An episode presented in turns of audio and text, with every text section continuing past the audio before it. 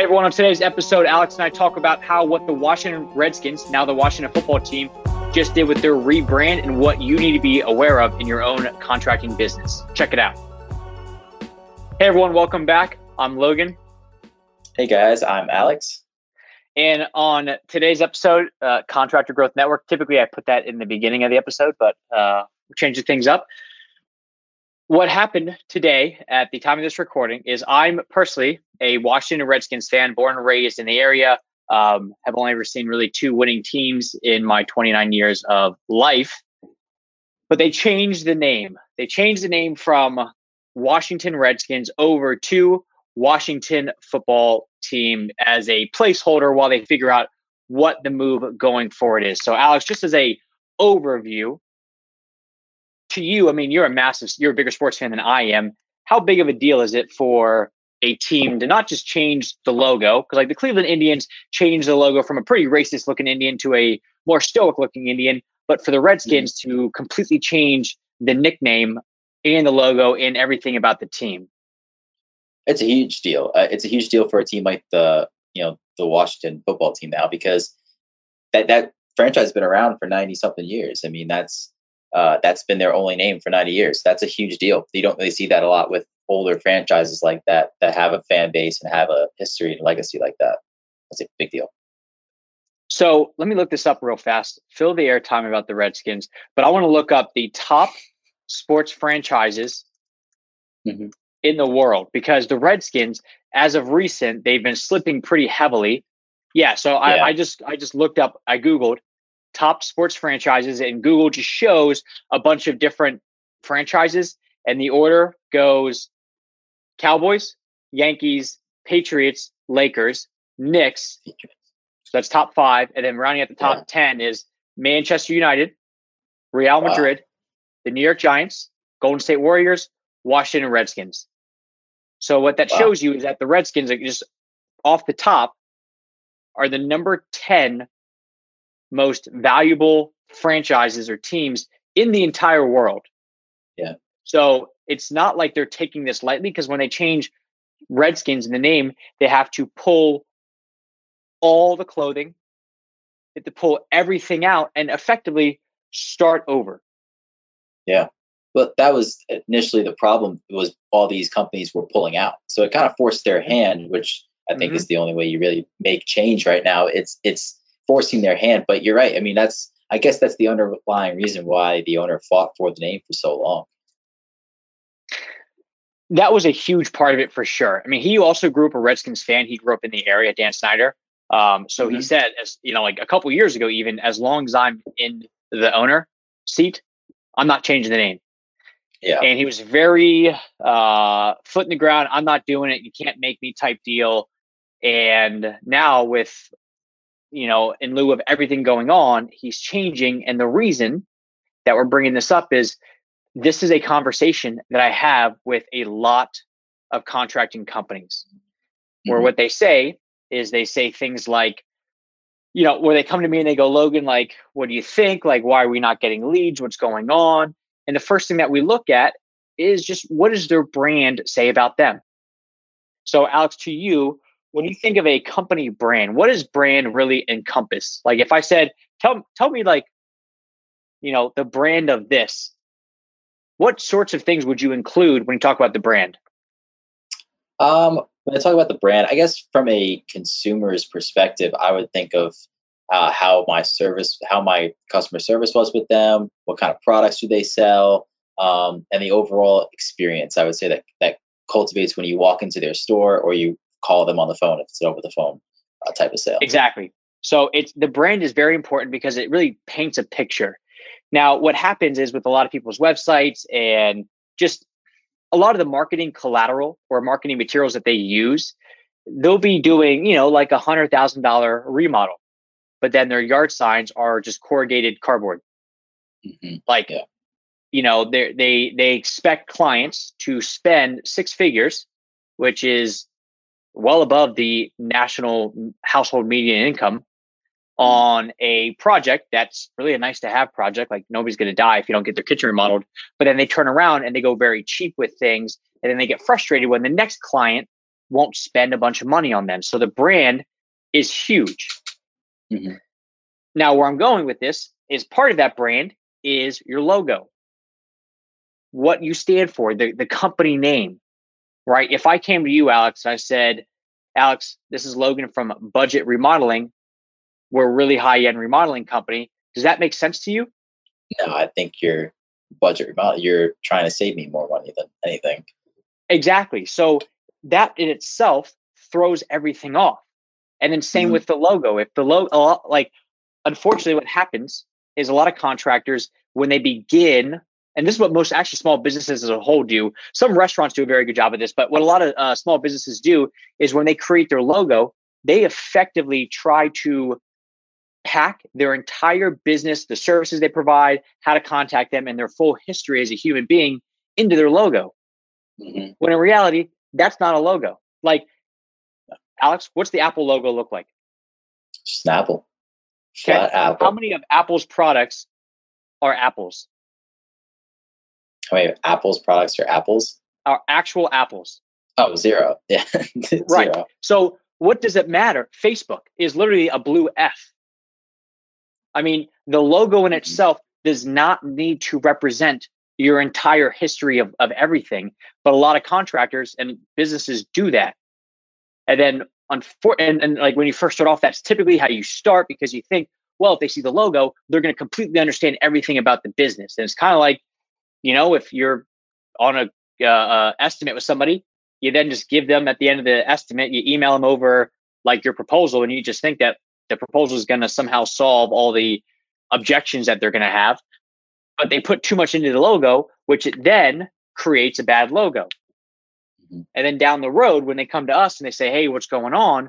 One of the things that I got to talk about is, hey, I, I got to be honest. Did you make that logo in Microsoft Paint on Windows ninety-five? Because it looks terrible.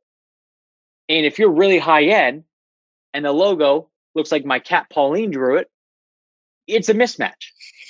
Yeah. So I then go, let's talk about that. And what they don't want to do is redo the logo, because they've already got their trucks wrapped with it.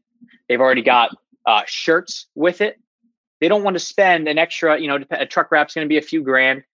Um, you know, shirts, uniforms are probably another couple grand. All in all, you're probably looking max, if you're a big operation, twenty grand. Mm-hmm. And they don't want to spend twenty grand to redo the logo, because that's been their brand. That's what everybody knows them by. But a lot of the people that come to us also have had a lot of years where stuff has not worked. So they go, well, I don't want to change all this stuff because this is who I am. This is what people recognize me as. And I'm like, yeah, but those are also the same people that have been beating you up for fifteen years in business. So you think there's a correlation with how you used to think and act versus where you're trying to get to now? Because like, you can't change without changing yourself and, and the business. So that's kind of a conversation that I have to have. A lot of people just say, screw it, I'm not changing my logo. Like, we'll deal with it, because they don't think it's that yeah. big of a deal. Um, it's it's not the end of the world. But there are a few times where people try to go high end and their logo speaks a very different, you know, like they're, they're trying to be like, a, you know, I'm a high end builder, and they think in their head builder, they put like a hammer and a saw in their actual logo, mm-hmm. which to me is, is, is it's okay. But like, it's just not, cheesy. It's not what you want. That's, it, that does not say we are expensive. That says, we will come out and hammer and saw stuff for you, and that's about it. Yeah, we'll demolition, we'll demo you, and then leave you with a bill. But yeah, yeah. Now I, I got two big takeaways from what you just said.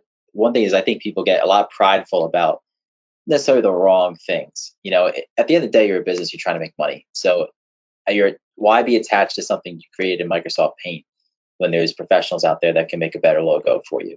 Mm-hmm. So. At, At that part, it's like, yeah, at the end of the day, you got to make money. You know, you want to make money. So if you're just looking for the cheap out of, you know, I'm going to make this Microsoft Paint and then just, you know, cut that loss. Okay. But yeah, a lot of times, and the second thing is, a lot of times when you're rebranding, you're trying to make a major change in not just your identity as a company, but your whole mindset as an owner. Completely forget all your losses, all your bad decisions, and start over. We see a lot of sports teams when they relocate, they're trying to start completely over. So it's a re- it's a reset, it's a refresh. And, you know, we're talking about tough times. If you're going through a bankruptcy, maybe it's a good time to rebrand. Get that bad bankruptcy off your name, off that name, and just start over with a new name, new company. Almost. It's not a bad gig. And and a lot of people, they get so attached to it. Like we went through a rebrand. I mean, we we started, like when I started the company three years ago, it was Full Sail Marketing. But Full Sail Marketing is too confusing on what exactly we do when we just straight up just focus on contractors. So Contractor mm-hmm. Growth Network, I mean, if we wanted to be very specific, we could have said, you know, Contractor Marketing Agency, which would have been even more relevant. But like, well, our logo, it's it's a house, you know, kind of a playful house. Like we went through this, um, and the guy who did the branding for us, it wasn't just like, hey, Logan, here's a couple logos. What do you think? It was, what do you want your brand to say? You know, are you guys mm-hmm. more serious? Are you more playful? Are you straightforward? Like all of those, like if, you know, there's a couple, like there's a, a guy in the C S A that was asking, you know, he just rebuilt his own website and he was, you know, I was just like, all right, I'll check it out. And I gave him some feedback and he was like, I'm trying to say we're high end. Does that give you that feel? And I was like, it doesn't. Like it, it feels nice, but your logo is the words, I am home. And they're shaped in a way that it's a house. Like the I is the chimney, the A M is like the roof, and then the home is like the actual base of the house. And I was like, that looks like it looks fun. Like it, it yeah. looks like Pixar created your logo. And Pixar is not high-end exclusive Maserati Ferraris. It's down to earth, straightforward, family-oriented people, which yeah. means that that's who's going to call you up. But a lot of down to earth, family-oriented people don't have one hundred fifty thousand dollars to spend on a kitchen remodel. So you just have to be very self-aware of what brand you're putting out there. Are you a remodeling company or are you a building firm? Because those have two very different connotations. So they don't want to rebrand, but they're they're very frustrated with the clientele that they're attracting. And a lot of times you can just check out by how they spend their time and their money. You know, they it's very tough to expect somebody, a client, to spend a bunch of money with you when you yourself cut corners all the time, right? I, I think a big issue with a lot of contractors is that they can't afford their own services. And when you can't afford your own services, how can you truly empathize with your ideal client to go, well, you've got one hundred thousand dollars in, in uh, you know, discretionary funds. You could spend that on a kitchen. Most contractors don't have, they, they don't have one hundred thousand dollars sitting in the bank that they could play with just to remodel their house. So how can they truly put themselves in the shoes of the other clientele without like doing a bunch of, of role playing and, and practicing doing that? So it's that same mindset where if you're trying to attract higher end, but you built your, your logo, your brand, your everything on, you know, pennies and, and nickels, it's going to come across as such, and you're going to have a tough time doing that. Hey guys, real quick, if you want to learn more about all this stuff and really understand how all the marketing stuff works for contractors, go ahead and hop in our Facebook group, Contractor Growth Network. Search it in Facebook. There you go. So with that being said, should you rebrand? Should you start all over? You know, Alex, before this, you were telling me about Bar Rescue. So what, what is, uh, what does your boy Tapper do? Uh, yeah, yeah, Tapper, he basically, I'd say about seventy-five percent of the time he's rescuing a bar, he will uh, change the change the name, change the logo. Most of the time, people really don't care, but there's always those few that they're so attached to the name. They're so attached. They, oh, I built, I've been here for twenty years. I, I want to keep this name. And to be honest, unless it's a very historical place, it's been passed down, it's been around for, you know, fifty years or whatever.